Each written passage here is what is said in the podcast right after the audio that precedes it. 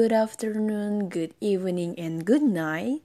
Kapanpun kamu dengerin suara ini, aku harap hari-hari kamu selalu menyenangkan dan penuh warna. Episode pertama, aku gak tahu mau ngobrolin apa. By the way, hi semuanya, selamat datang di podcast Nyabi.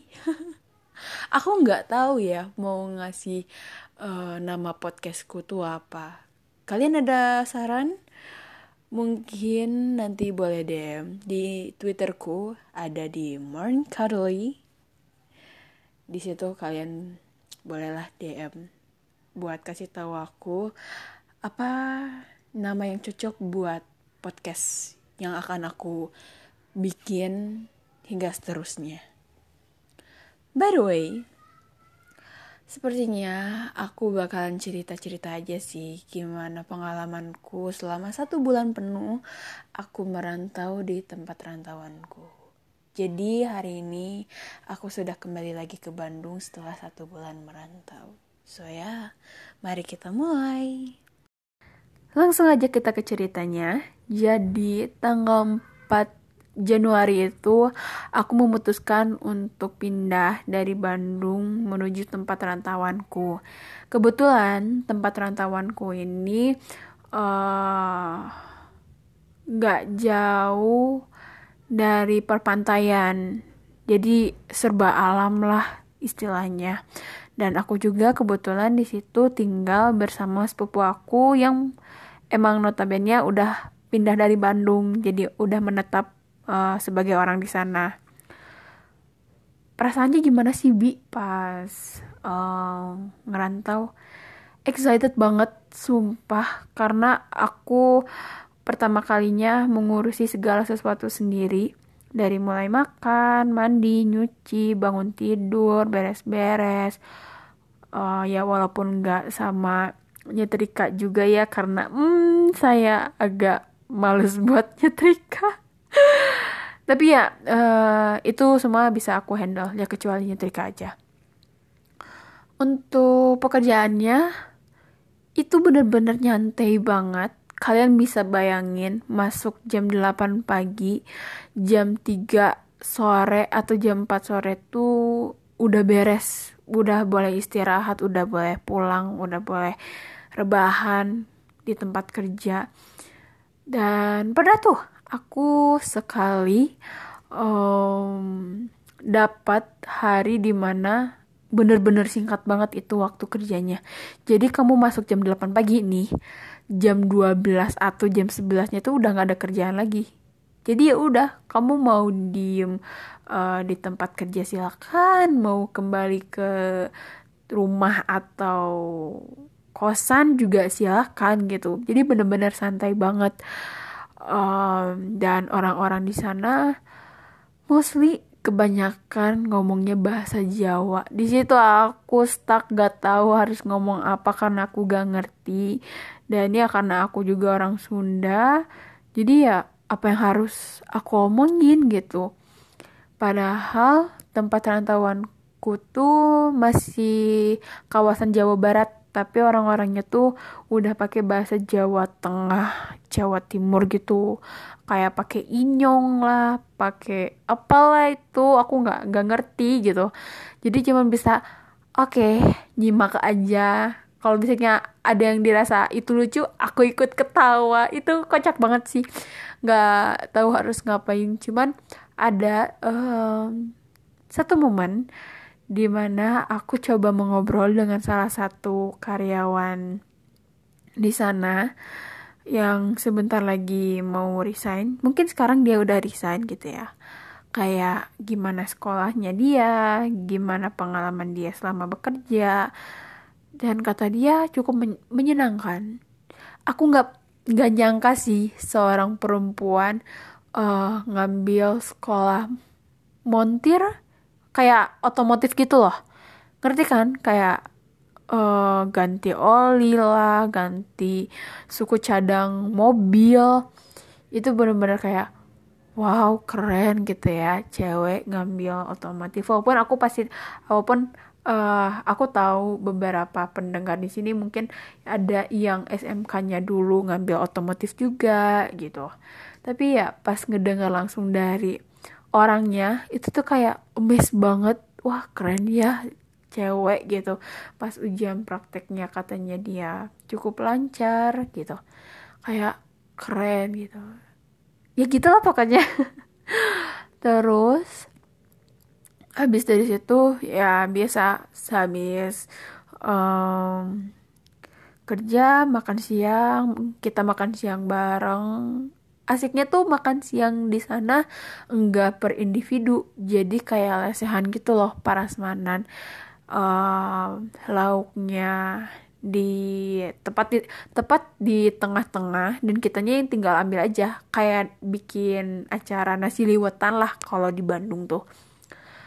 Ya, untuk kekeluargaannya sendiri cukup kental, aku rasa. Karena kayak berapa minggu sekali juga suka ada acara kemana gitu, ke daerah perbukitan, daerah perpantaian. Itu tuh terakhir aku ke daerah perbukitan. Jadi jam lima subuh tuh kita udah caw ke uh, daerah perbukitan, lihat sunrise. Dan pemandangannya indah banget, sumpah demi apapun aku yang amazed gitu, sampai aku ambil foto yang banyak karena aku nggak mau ketinggalan kan, buat ngambil foto, ya buat ngambil memories juga dan juga, uh, istilahnya kenangan di tempat rantauanku. Terus abis dari situ kita ngobrol-ngobrol, ngobrol, uh, ngobrolin soal masukan, ngobrolin macem-macem lah, random, lebih ke apa ya, heureuy, tau gak sih heureuy? Ah, bercandaan, banyak banget uh, orang-orang yang sering bercanda gitu di situ, jadi nggak bikin stres lah buat orang yang bekerja di sana. Cuman nih yang lucunya pas kita turun dari bukit, aku kan suka lihat view-view dari kiri kanan kan, karena kita perginya pakai motor. Aku nggak ngeh ternyata di sepanjang perjalanan tuh kita ngelewatin makam. Aku kayak, oke, okay, ternyata tadi subuh kita ngelewatin makam ya, agak ngeri gitu. Cuman ya karena ramean jadi rasa takut pun nggak begitu menyelimuti lah, jadi kayak aman-aman aja. Habis dari situ kita makan-makan, disuguhi dengan view yang sangat ciamik, persawahan. Itu tuh kayak oh my god, aku ngerasa bukan bekerja ya ini, aku malah merasa liburan. Dan emang gitu. Kebetulan uh, for your information, se- yang punya usaha dan pemilik perusahaan di tempat bekerja aku tuh sepupuku, jadi sedikit nyantai kalau misalnya ngobrol. Cuman kalau udah masuk ke pekerjaan kita tetap profesional begitu. Oh ya, uh, sampai minggu keberapa aku homesick. Itu benar-benar kayak kangen rumah sih, terutama kamarku ya, karena aku um, biasa menyendiri di sini, di kamarku yang sekarang aku lagi tempatin. Sekarang aku bikin podcast, aku biasanya menyendiri di sini, jarang ngobrol sama keluarga, jarang keluarlah, jarang bercengkrama juga. Dan dia lewat rantauan kemarin pun aku dapat belajar untuk sesekali uh, ngobrol lah sama orang tua, ngobrol lah sama saudara kandung gitu, sebelum nanti kamu benar-benar hidup sendiri. Ya gitulah pokoknya. Lanjut lagi. Jadi beberapa hari tuh aku cukup merasa kangen sama rumah, jadi homesick terus. Aku aku cuman bisa curhat di Twitterku, kayak bilang aku homesick, aku kangen rumah, aku kangen masakan mamaku, aku kangen drama yang ada di rumahku di Bandung gitu. kangen segala macem dan bla bla bla bla. Sampai akhirnya ya mutualku cuma bilang, sabar ya, demi perjuangan kamu pasti bisa kok, kamu pasti kuat kok, nanti ada waktunya untuk pulang gitu, kata mutual-mutualku. Ya pada akhirnya aku kuat-kuatin, nahan rasa kangen, nahan rasa rindu, segalanya di Bandung. Terutama aku juga uh, kangen sama teman-teman real life-ku. Even mereka cuma ada dua orang, tapi aku tetap kangen. Love you friend. Ya gitu, um, apa namanya, gak bisa ngobrol sama sepupu karena gak enakan juga gitu. Cuman bersyukurnya teralihkan oleh grup yang berisi mutual-mutualku yang suka main game. Kita main Among Us lah, main Ludo lah, itu dari jam sepuluh malam sampai ada tuh yang jam satu. Aku selama di rantauan sumpah ya gak bisa yang namanya begadang. Biasanya tuh kalau misalnya di Bandung nih, aku bisa tidur jam tiga pagi atau jam empat pagi, atau bisa gak tidur sama sekali. Tapi selama aku di rantauan ini tuh aku sama sekali gak bisa yang namanya begadang. Jam sepuluh malam tuh atau jam sebelas deh, itu aku udah take off. Udah udah deh, udah kayak harus tidur, harus tidur, harus tidur, besok kerja gitu. Kayaknya udah kecapean juga sih sama kegiatan di pagi hari sampai sore hari. Jadi ke malamnya juga harus diistirahatin, kayak gitu deh. Cuman ya senang aja gitu.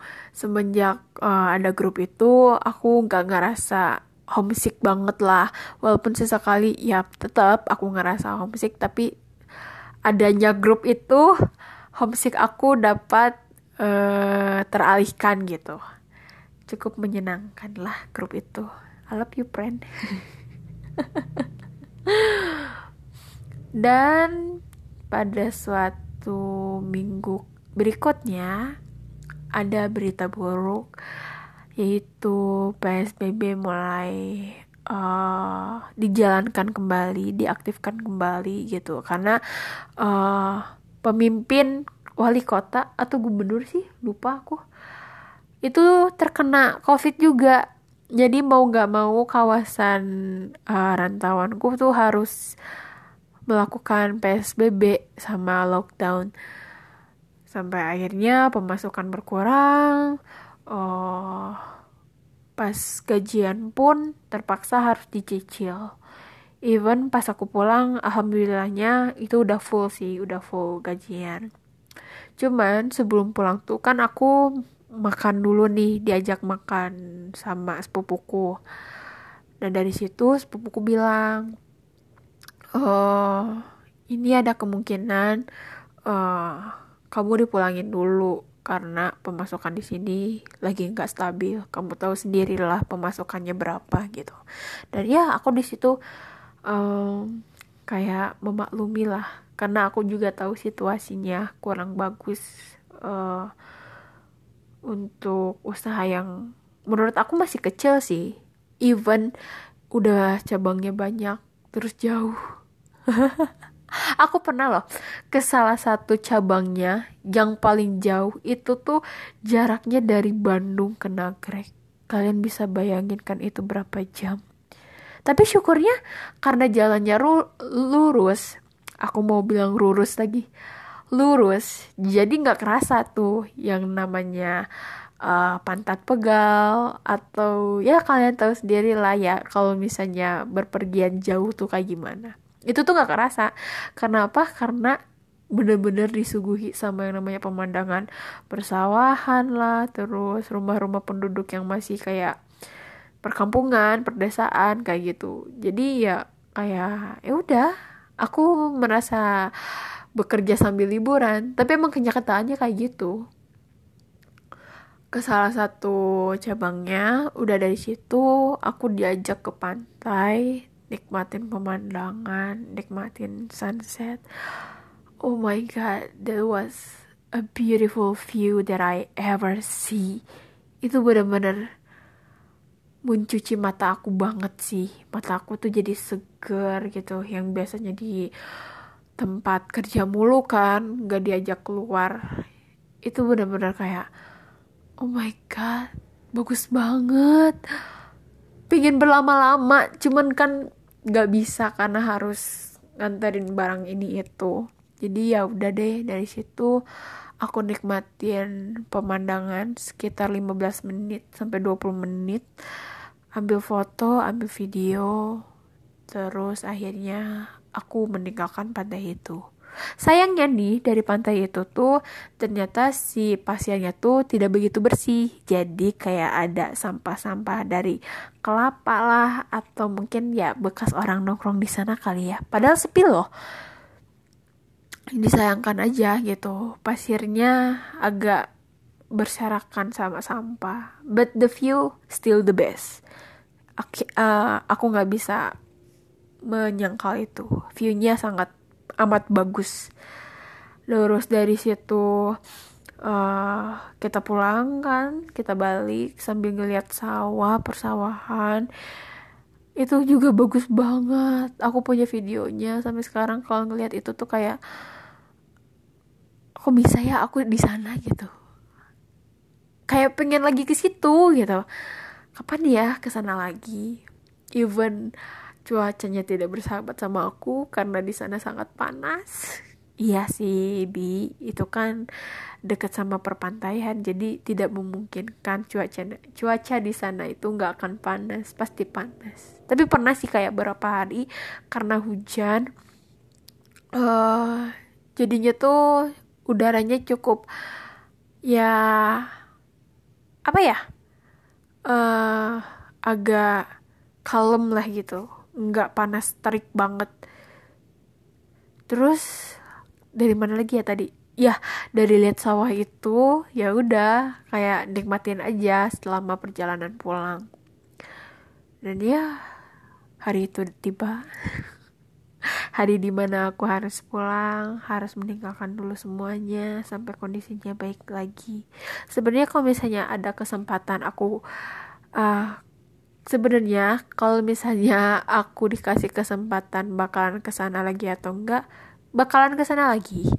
Cuman tidak dalam waktu yang amat sangat panjang, karena aku tidak cocok dengan cuacanya, dengan airnya juga. Karena gak tahu ya, selama aku di tempat rantauanku, muncul jerawat gede, Bu, Pak. Maaf nih, saya sudah rajin cuci muka, tapi kenapa nih muka saya jadi jerawatan? Skincarean pun pakai padahal ya. Ya gitulah, paling bakalan datang ke sana cuma buat berwisata aja, liburan atau segala macam. Masih gak nyangka sih, aku bisa merantau selama satu bulan. Ya even walaupun aku tidak benar-benar hidup sendiri ya, aku tinggal sama sepupuku. Cuman ya tetap aja kayak pengalaman baru dan juga menyenangkan buat aku. Ya gitu deh pokoknya. Senang banget bisa uh, tahu tempat yang bagus seperti itu, bisa tahu uh, apa yang namanya kekeluargaan, pertemanan di sana. Ya walaupun aku tidak begitu dekat dengan karyawan-karyawan di sana, tapi ya sesekali aku ngobrol lah.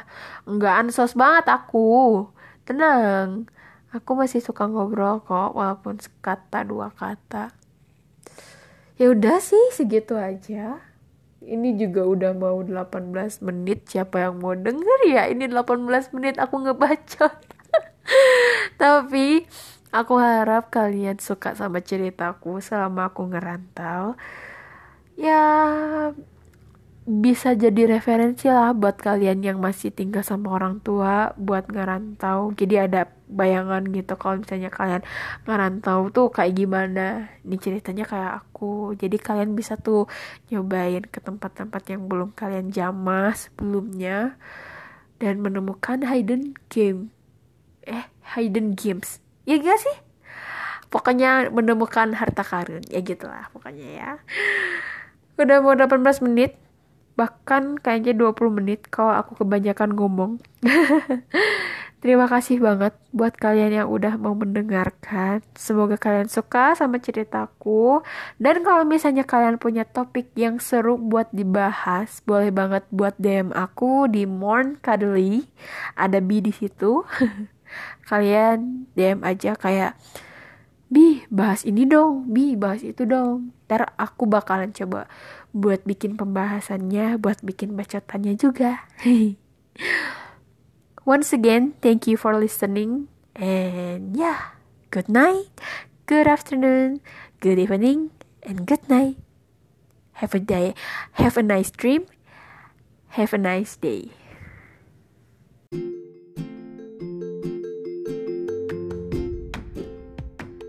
Hai, kamu baru saja mendengarkan podcastnya Bi. Terima kasih sudah mau mendengarkan ya. Gimana? Suka kan sama podcastnya Bi? Semoga setelah kamu mendengarkan podcastnya Bi, harimu menjadi lebih menyenangkan dan penuh warna. Saya, good morning, good afternoon, good evening, and good night. Have a great day and have a great night.